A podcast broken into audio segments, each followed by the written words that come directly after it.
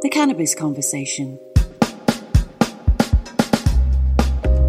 A European perspective on the emerging legal cannabis industry.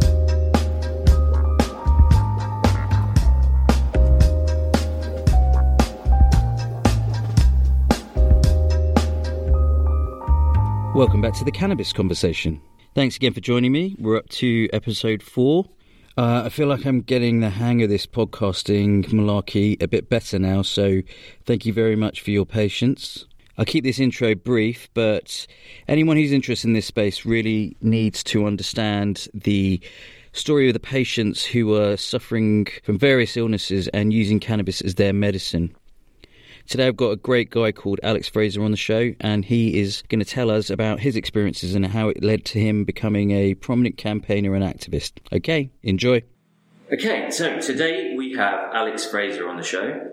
Uh, I'm really pleased we've got Alex here as he is a leading patient advocate for the use of cannabis as a medicine and has been involved in setting up groups such as the United Patients Alliance and the Patient Approach. Whilst there's a lot of noise about big companies like Coca Cola looking at the cannabis sector, the patient stories are at the heart of what's going on and are the key driver in changing the law. So, Alex, welcome. Hi, Anuj. Thank you so much for having me on the uh, on the podcast. Uh, a pleasure. A pleasure.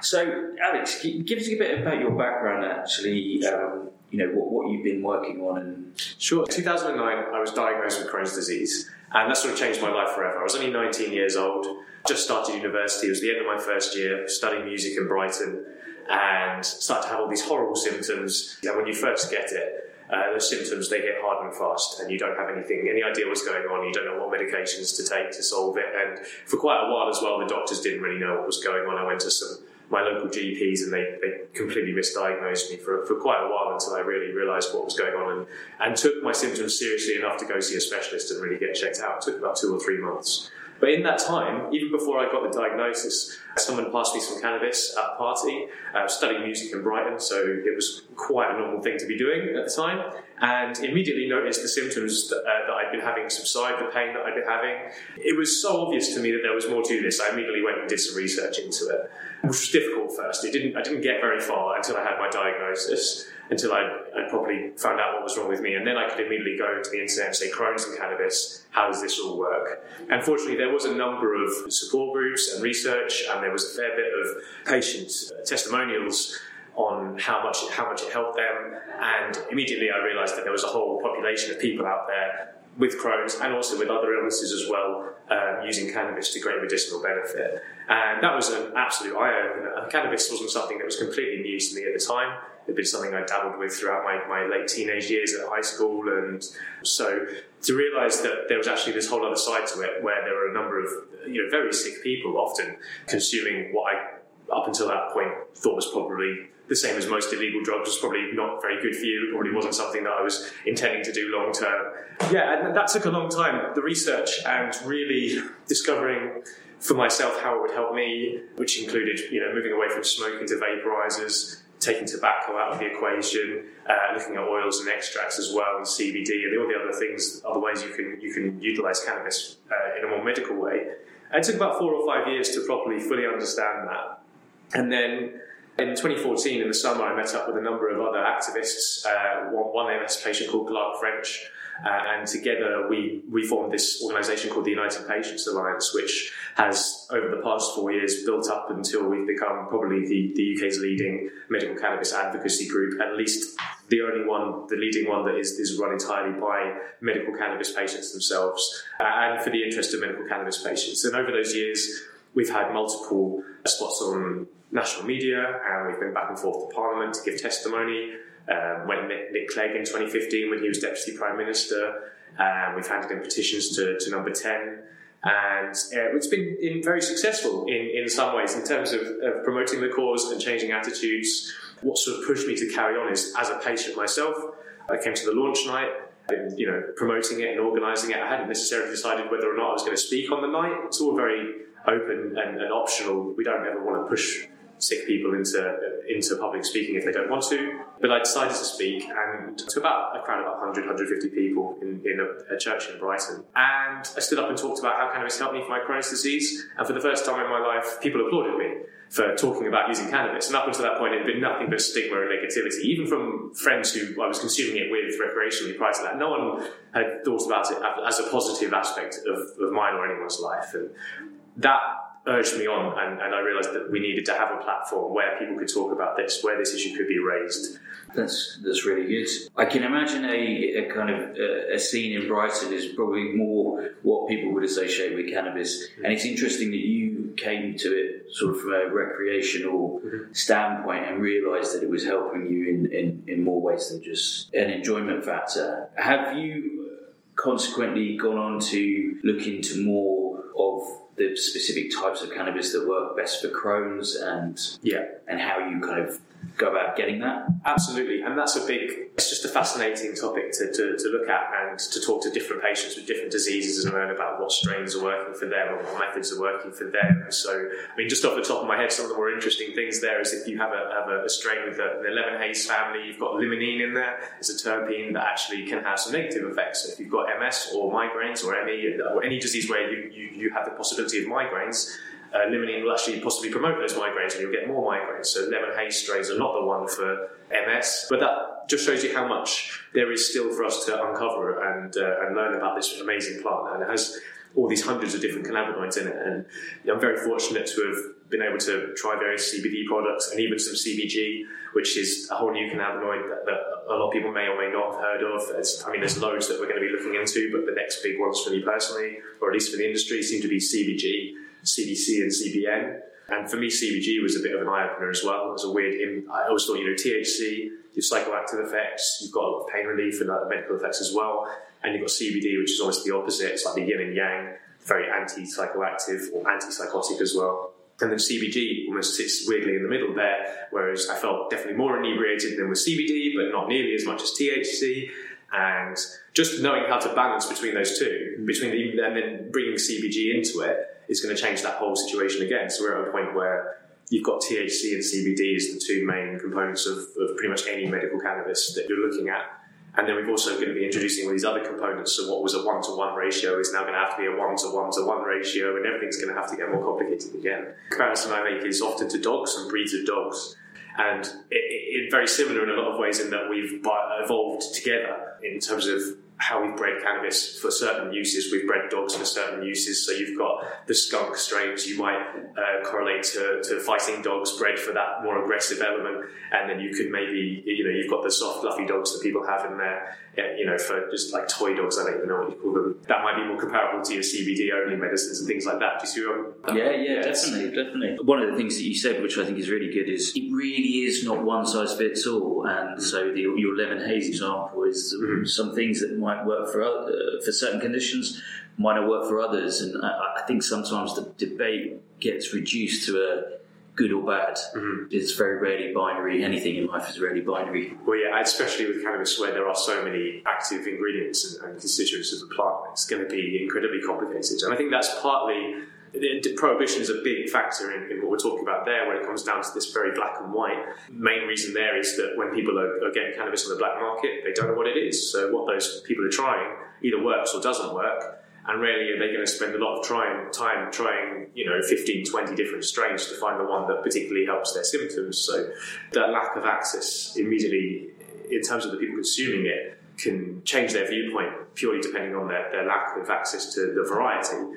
And then again, from the medical sphere, you've got a whole other side where how do you fit something so complicated into the medical systems that we already have? And that's kind of where we're at in the UK right now.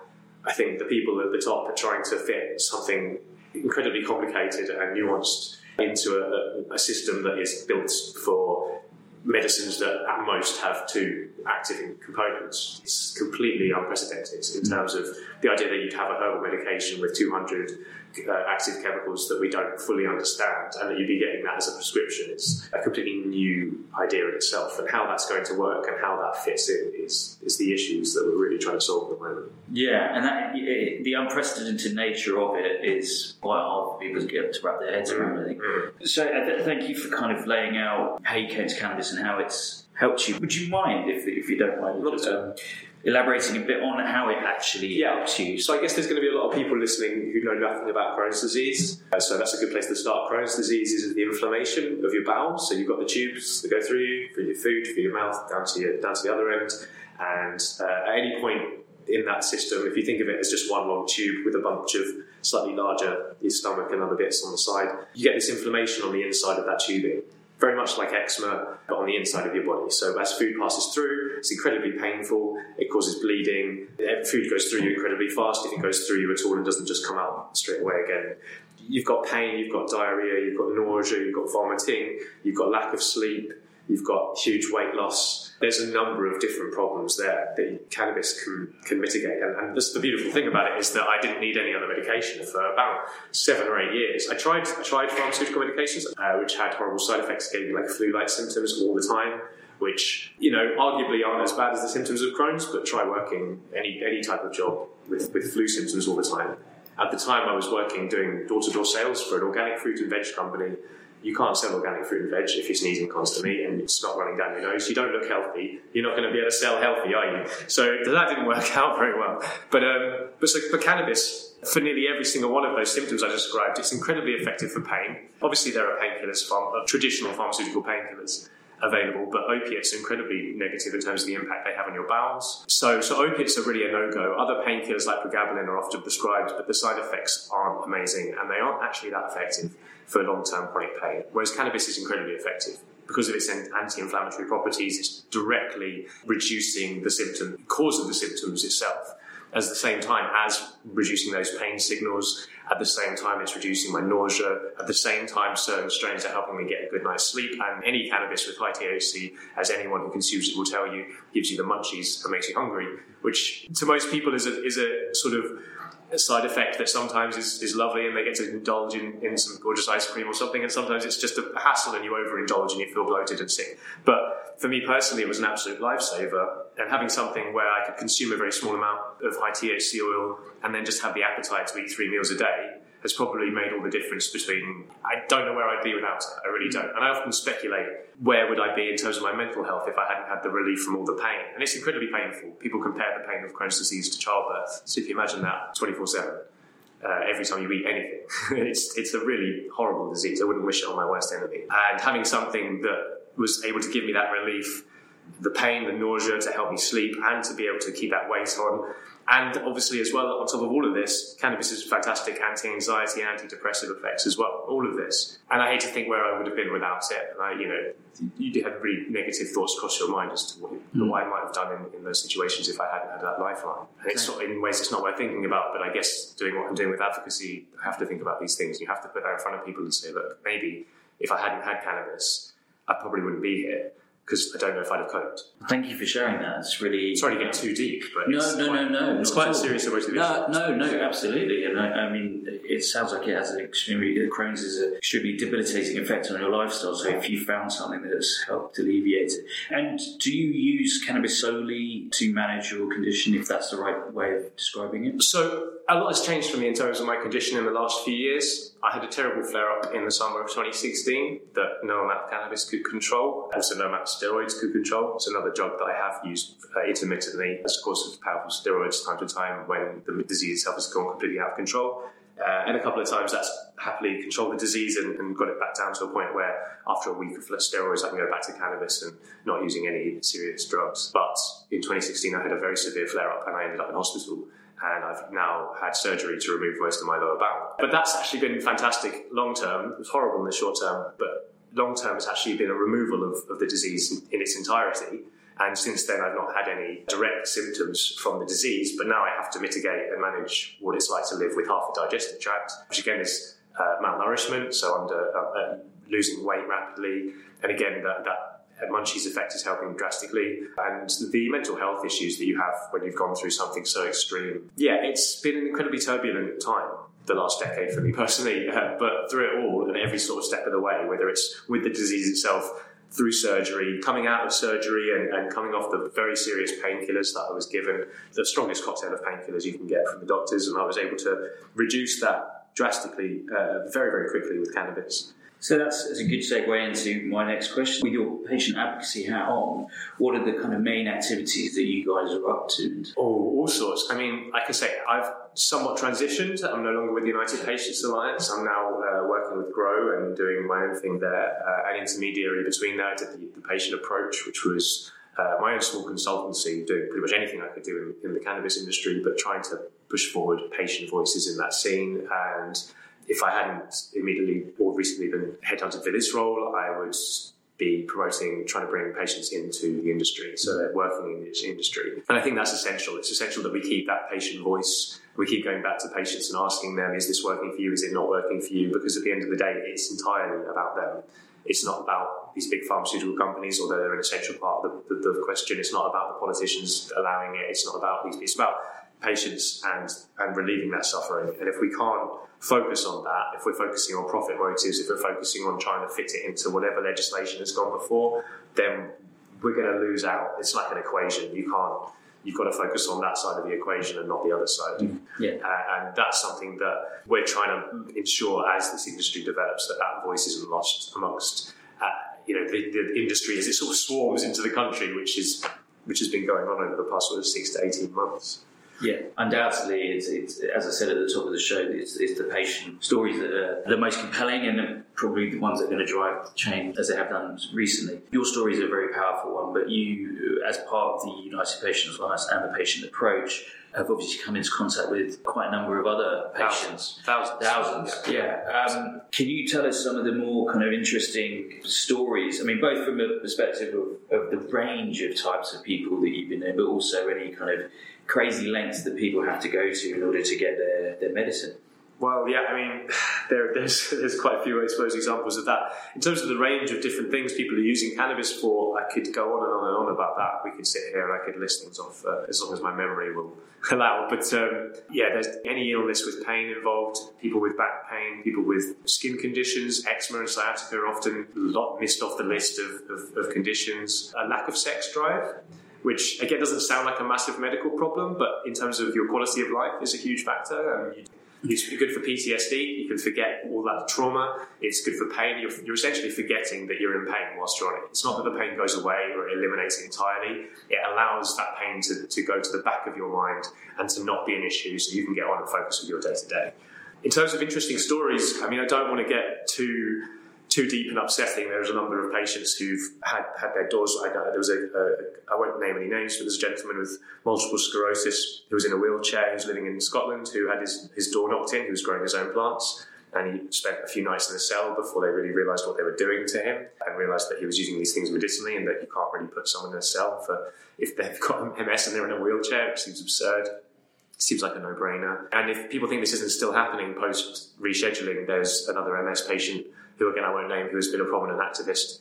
People in the scene will know who I'm talking about, who's also been arrested recently for growing her own plants, which is again very distressing to know this is still ongoing. This isn't something that was like, oh, this is a past thing, attitudes have changed. We're still at that position where very sick people are being criminalised, and even if they're not having their doors kicked in, uh, if they are growing, just the stress that knowing that that could happen is enough in itself that we should decriminalise that. No one should have to live with that stress. These are all frail people. They're not criminals. They're not capable of being criminals. With, with all due respect to those individuals, but they're being treated like criminals, and it's really upsetting. You go and meet them and talk to these people, and they just they sort of laugh about it as it's the ridiculousness of it, but it's like that tragic tragic laughter of like, well, I just I've, I've sort of come to the end of this road, and I don't know where to go from here. I'm stuck. I'm criminalized. I'd have no access to the medication I thought would help. You know, they're, they're, they're, stumped really. And I'm stumped as well. You sit there talking to them and being like, I'm really sorry this has happened to you. I can try and fight your battles and, you know, I can help you with media connections and you can continue to tell the story if it's what you want to do. But again, that's a whole other issue is how do you, as, as, a, as a, someone with a chronic illness, how do you put yourself in front of the media time and time again? If you've already done it once or twice and it's not had the desired effect and, and the politicians or the, the, legislators in your country have are still coming down hard on you, then where do you go from there? Yeah.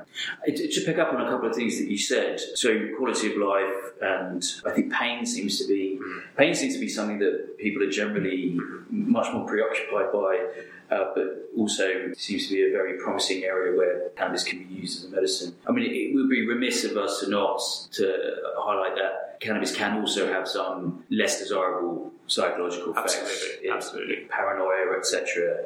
In the whole kind of, it's not necessarily one size fits all. There might be different strains that work for different people, and and the, the kind of anxiety reducing effects may be more synonymous with certain strains as mm-hmm. opposed to, to others. That's the high CBD element there. And you've got what I call the moonshine effect with prohibition, where we've had the people producing illegally in the country have constantly bred for higher and higher THC content. And then you've got what I call a 10 in the bed situation. So that, that nursery home for children is a 10 in the bed and one of them rolls over. It's like you can only fit so much cannabinoids in that plant, and the more THC you're trying to fit in there, the rest of them are getting chucked out of that bed. So there's no CBD, well, there's virtually no CBD in, in illicit street cannabis, unless you particularly have someone growing it for high CBD content for medicinal purposes, which is very rare. And, and generally speaking, those people are growing it for themselves. But yeah, like I say, so what you've got is a huge number of illegal strains that are very high in THC and very low in CBD, and that just exacerbates all those mental health harms. And it's not even the THC bad, uh, CBD good, but it's about that balance between the two. And people talk a lot about CBD being the medical element. That's not true at all. THC is absolutely essential, particularly for pain. Uh, and, and also for depression as well. We don't find that CBD is CBD for anxiety, THC for depression, which is weird because often they're not together as a diagnosis. And obviously THC for pain, CBD for inflammation, which is like the direct cause of a lot of pain. So again, CBD can help pain in a sort of more long-term way, whereas THC is an immediate painkiller. And getting the right balance of them for the individual, their symptoms, and, and you know, for certain people, you'll want as much THC as you can because they're in a lot of pain. You know, have other people who are also in a lot of pain, but they have uh, a reaction to high THC without the CBD involved. So yeah, it's it is incredibly complicated, and you do need every individual to sort of. It's a it's a, level of experimenting, absolutely, Yeah. and it took a long time for me to find, you know, the strains and also the, the types of cannabis that really help me.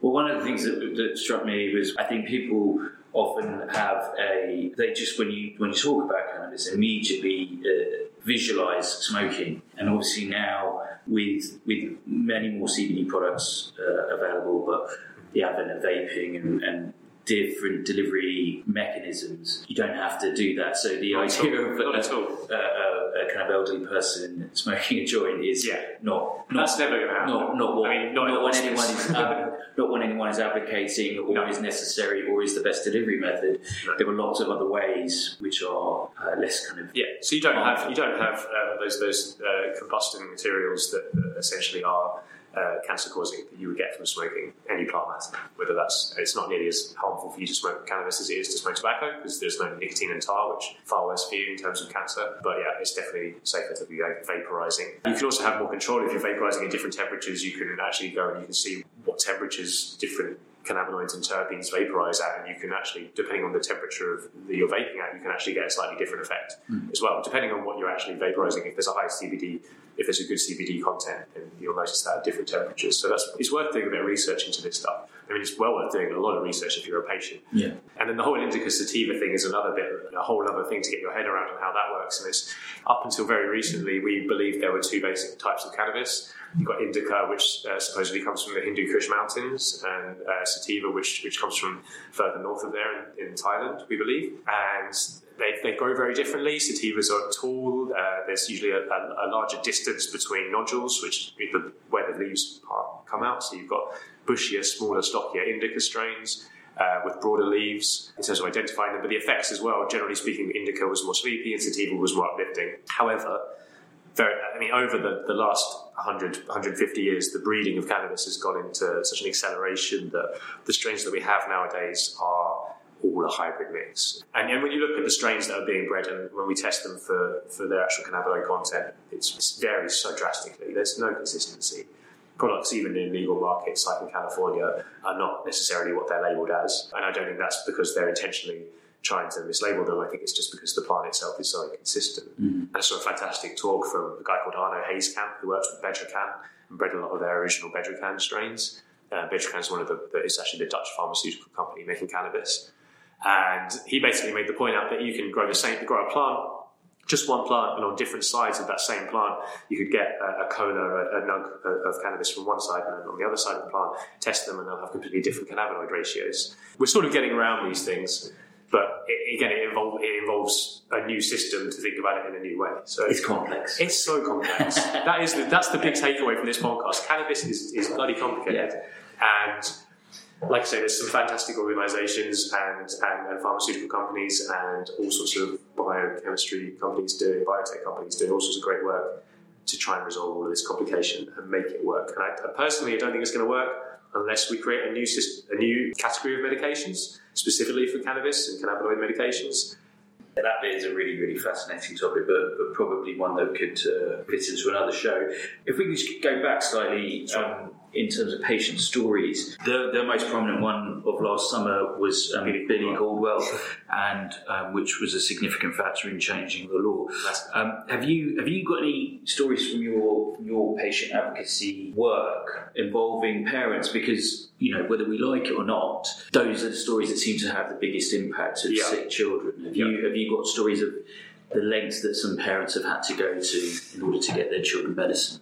Well, I think, yeah, I mean, it, sort of should go without saying that obviously we've spoken to parents who've been growing medicine for their children, and that in itself is a ridiculous risk to go to and ridiculous length to have to go to for your child to be well. The situation with Billy Caldwell is he's been actually forced back into Canada. Uh, to, to be able to have his medication there only up until very recently has he been given sort of green light to come home and to have his, his medication is issued by a pharmacy here. So I mean, that is that's a perfect example. When we were running the United Patients Alliance, we sort of stepped away from the patient and child side of things. A lot of what we were doing was trying to push patients to talk to the media, and uh, and we didn't feel particularly comfortable pushing parents to do that. And I think it was timing with the Caldwell campaign that made it such a success, but also how well it was run. And, and credit to uh, you know, Steve Moore and Families for Access and the Centre for Medical Cannabis and, and Volteface and all of the organisations who were behind that campaign and the wonderful people who, who ran that campaign alongside Charlotte Caldwell. Uh, but I, think a big factor of it was the timing. Uh, I think if you'd have done it a couple of years earlier, there might have even been outcry about ch- children using cannabis. And we do, we do get that as it is anyway. Children using cannabis is obviously controversial, but I think people understand medical cannabis so much better now because of the changes we've had in the USA, Canada, and other parts of the world as well, and how that has changed mindsets. And I'm, I'm you know, I'd like to think that the United Patients Alliance and our work was a big part of that in the UK as well, uh, and, and changing those mindsets, at least with politicians and with the general public as well. And, and TV shows, I can't remember what it was called now, but it was all the Pat Butcher went around the USA. That seemed to make a huge difference as well. And they also addressed it on so Coronation Street, there was a character using medical cannabis as well. Shirley Houston's the actress. I can't remember what the character's name is.